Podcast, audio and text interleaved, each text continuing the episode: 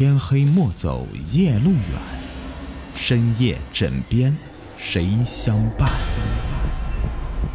欢迎收听《灵异鬼事》，本节目由喜马拉雅独家播出。Hello，你们好，我是雨田。今天的故事的名字叫做《伯婆》。村里的伯婆将近百岁了，虽然她消瘦，但却是白发流光，脸色红润，听力完好，口中尚且留有几颗大牙，坚强的插立着。那一餐呢，两小碗饭不成问题。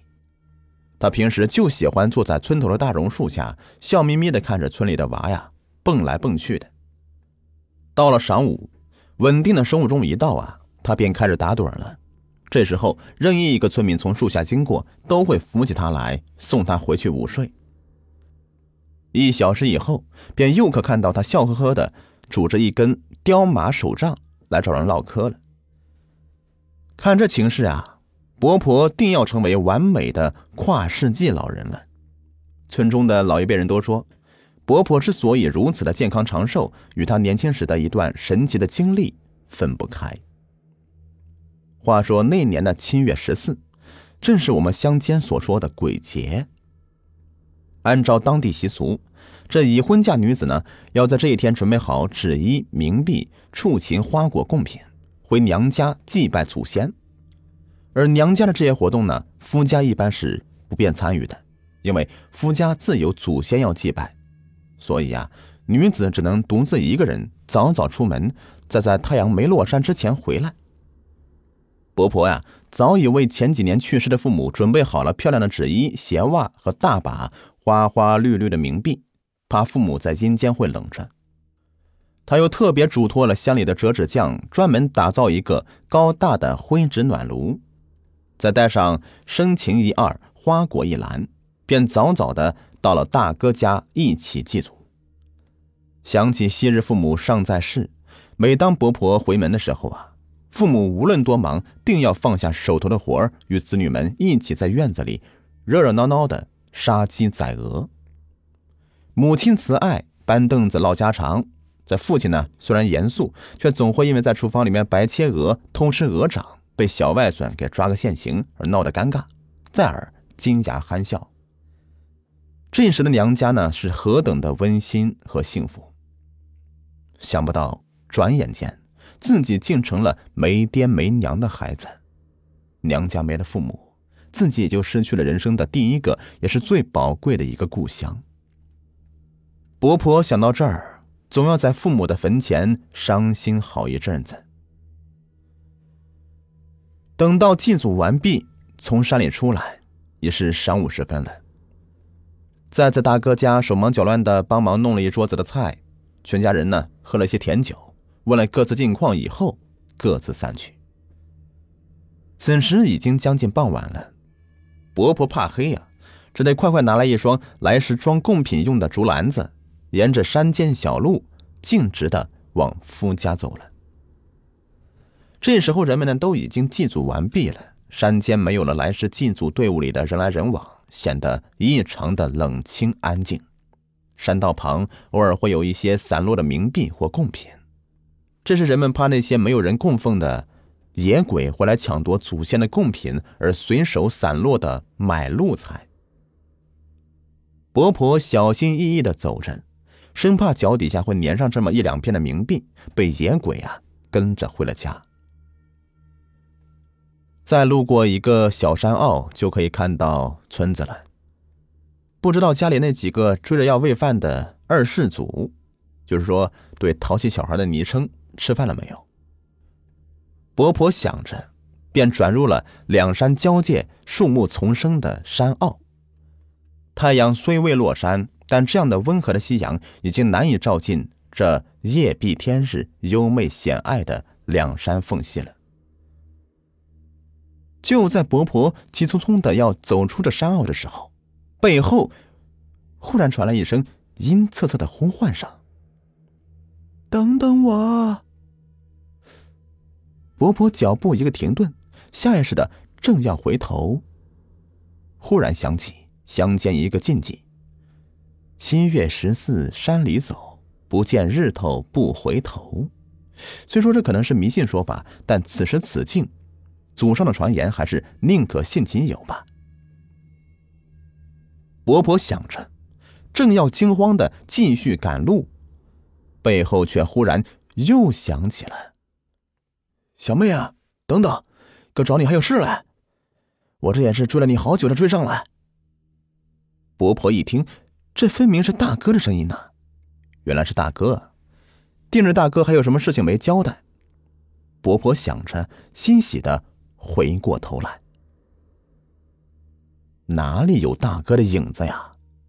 只见近处一棵琼枝干枯的大树下，定定的站着一个蓬头垢面的瘦小老妇人，全身用腐烂的发黄的粗麻布包裹着，眼眶、脖子上面都留下黑臭的浓浆，就这样的赤脚站在树下，洼地的水渍处。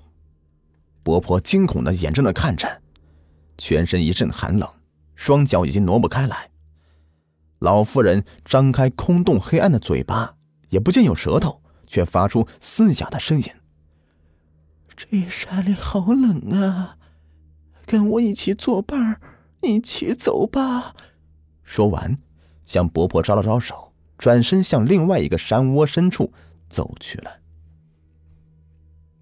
伯婆呆呆的迈开步子，在后面跟着，全身不听使唤，却还保留几分意识。他想，这一定是个梦，一定是个梦。闭了眼睛，感觉脚步不停的向前走动着，他又怕又急，眼睁着看着四周。这山路，这山景如此真切。越往前呢，伯婆的意识也就越模糊了。沿着山路，不知走了多远。只感觉那晚的月光是又圆又低，照的路面苍白苍白的。那老妇人一路上只是絮絮叨叨的怨说着儿孙不孝，已多年不上坟了。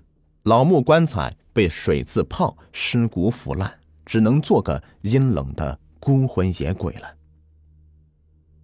不知何时，前面那个苍白佝偻的身影回过头来，肮脏僵硬的脸，怪异的一笑。坐在路边的野草堆上，拍拍身旁的位置，让伯婆坐下，说：“哎呀，饿了吧？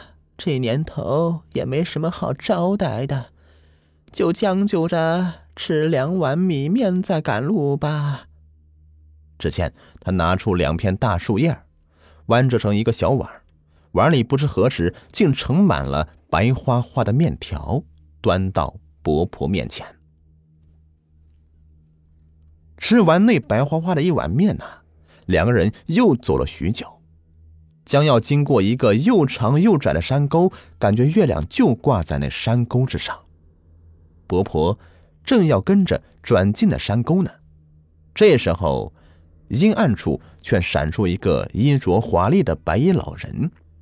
那老人一手挡住进口处的伯婆，厉声喝道：“别走了，回去吧。”再过去，你真的回不来了。浑浑噩噩的伯婆这时一惊啊，热汗涌上，顿时清醒一半。抬头看看四周，圆月正在中天，山间一片苍白，自己一个人站在大山口前，四野无人，重生偶发，哪里还有那老妇人和白发老人的影子呀？伯婆大惊啊，茫然失措。只沿着苍白的山路往回撒腿就跑，才跑出一小段路，就感觉头晕目眩的，肚子鼓胀，胃里面是翻江倒海，如锥般的疼痛啊！伯婆紧捂肚子蹲下来，口中黑瘦的咸液如粗线般的挂落在嘴边，她只能躺在草丛里面小息一会儿，依然是喘气不已。不一会儿，伯婆便晕睡过去。话说这边夫家眼见是天色已晚，伯婆迟迟未归，几个孩子啼哭着要娘，全家人都急得像热锅上的蚂蚁。丈夫不再是望眼等待了，叫上几个本家汉子，拿着手电火把，便沿着山路要到大舅家问讯。几个大汉子走到村外阴暗的小山坳处，前头的丈夫火光一照，便看到山路中间那一对散落的小竹篮。这个魁梧的男子捡起篮子一看，正是妻子出门时所带之物啊，心里不免一惊：难道妻子回到这里是出事了？众人用火光四周的扫照着，四野除了密林和一棵干枯的大树，却什么也看不到。众人急匆匆的沿着山路寻找，边寻找边故意发出大声响，就是不敢在此时的黑夜的山野里呼喊伯婆的名字，怕山野邪祟记了伯婆的名字。直到赶到大舅家的时候啊，一路上也再未见到伯婆踪迹。从熟睡中醒来的大舅一家，听闻妹子失踪了，俱是大惊啊！急急披了衣服，便叫动全村的汉子上山找人。夫家这边也派出几个人去叫响了全村人的门。两个村庄的几十条汉子举着大火把，牵上家犬，浩浩荡荡的就上了山了。顿时，两村之间的大山野上是人声鼎沸，犬吠声此起彼伏。众人是劈草翻石。山野踏遍了，忙了大半夜，却也没有发现伯婆的一丝踪迹。无奈之下呀，只得扩大搜索范围。火把队伍沿着山路进到深山里，走过几个山外山来找人。第二天早上，火把早已经烧尽了，阳光普照，众人睁开充满血丝的大眼睛，口中干苦。准备叫几个大汉回去打些凉水，上山继续寻人。此时，吠声响起，走在西北口方向的几个大汉突然喊了一声：“啊，鞋子！这里有一个鞋子！”声音刚落，接连的又喊了一声：“嘿，人在这里呀！”众人是惊喜万分呐，冲向山口，就看到距离山口处不远的伯婆蜷缩身体躺在茂盛的草丛中。身上盖了一些带叶的小树枝，衣服上沾着黑黄的泥浆，口中黑色的涎液慢慢的流出。光着一只脚，全身是汗渍粘稠，已经是昏迷的不省人事了。丈夫眼眶红润，二话不说，抱起伯婆便往山下赶。众人有的帮忙拾起伯婆的鞋，有的帮忙扶正伯婆的头。有的在前面开路，一行人是翻山越岭，匆匆忙忙的到了山脚村子里。村中的赤脚医生不敢接受这样的病人，众人呢就借来一辆自行车，驮着伯婆送到镇上的卫生院。卫生院呢化验伯婆口中的黑色涎液以后，只说一句话：“立刻洗胃。”医生刚把药液灌到伯婆肚子里，伯婆便抽搐着吐了起来。开始啊，是粘稠的黑水，接着便是哇的一下子吐出一大堆红白相杂的虫子来。众人一惊，捂着鼻子靠近一看，嫩红的是不停爬着的蚯蚓，粉白的是相抱扰动的蛆虫。病房里顿时一阵恶臭，有几个戴口罩的小护士走出门外也吐了起来。伯婆呀！在卫生院里面躺了整整一个星期，才勉强的恢复精神。至于伯婆为什么会吐出一堆蚯蚓和蛆虫，医生的解释是：伯婆患有夜游症和轻度的妄想症，病发时很可能吃入一些幻想中的食物。在家里休养一个月，伯婆的脸色终于由黄白变为平日里的润红了。伯婆始终记得那天蓬头垢面的老妇人。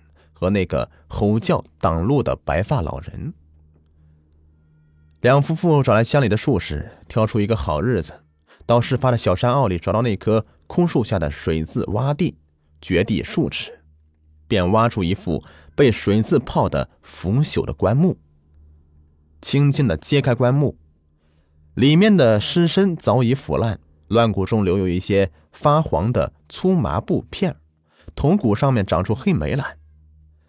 在术士的指引下，两夫妇找了一块风水宝地，捡起老妇尸骨，重新的埋好，买来漂亮的纸衣、裤子、鞋袜，他叫了乡里的折纸匠造了一个灰纸暖炉，摆上更多的贡品，虔诚的祭拜一番。说来也怪啊，那晚伯婆便梦到了那个老妇人穿上漂亮的鞋衣鞋袜，站在远处的山上对她慈祥的笑着，而那个站在不远处的严肃的白发老人，就像极了自己日夜思念的老父亲。伯婆醒来，已经是热泪盈眶了。不知那是梦，还是来自对另外一个世界的愿景。那时以后啊，伯婆病痛极少，也是今日如此高龄，还是白发流光的，面色红润。有人说，也许这就是以德报怨所积的阴德吧。好了，本故事已播完，喜欢的话别忘了订阅、收藏和关注我，感谢你们的收听。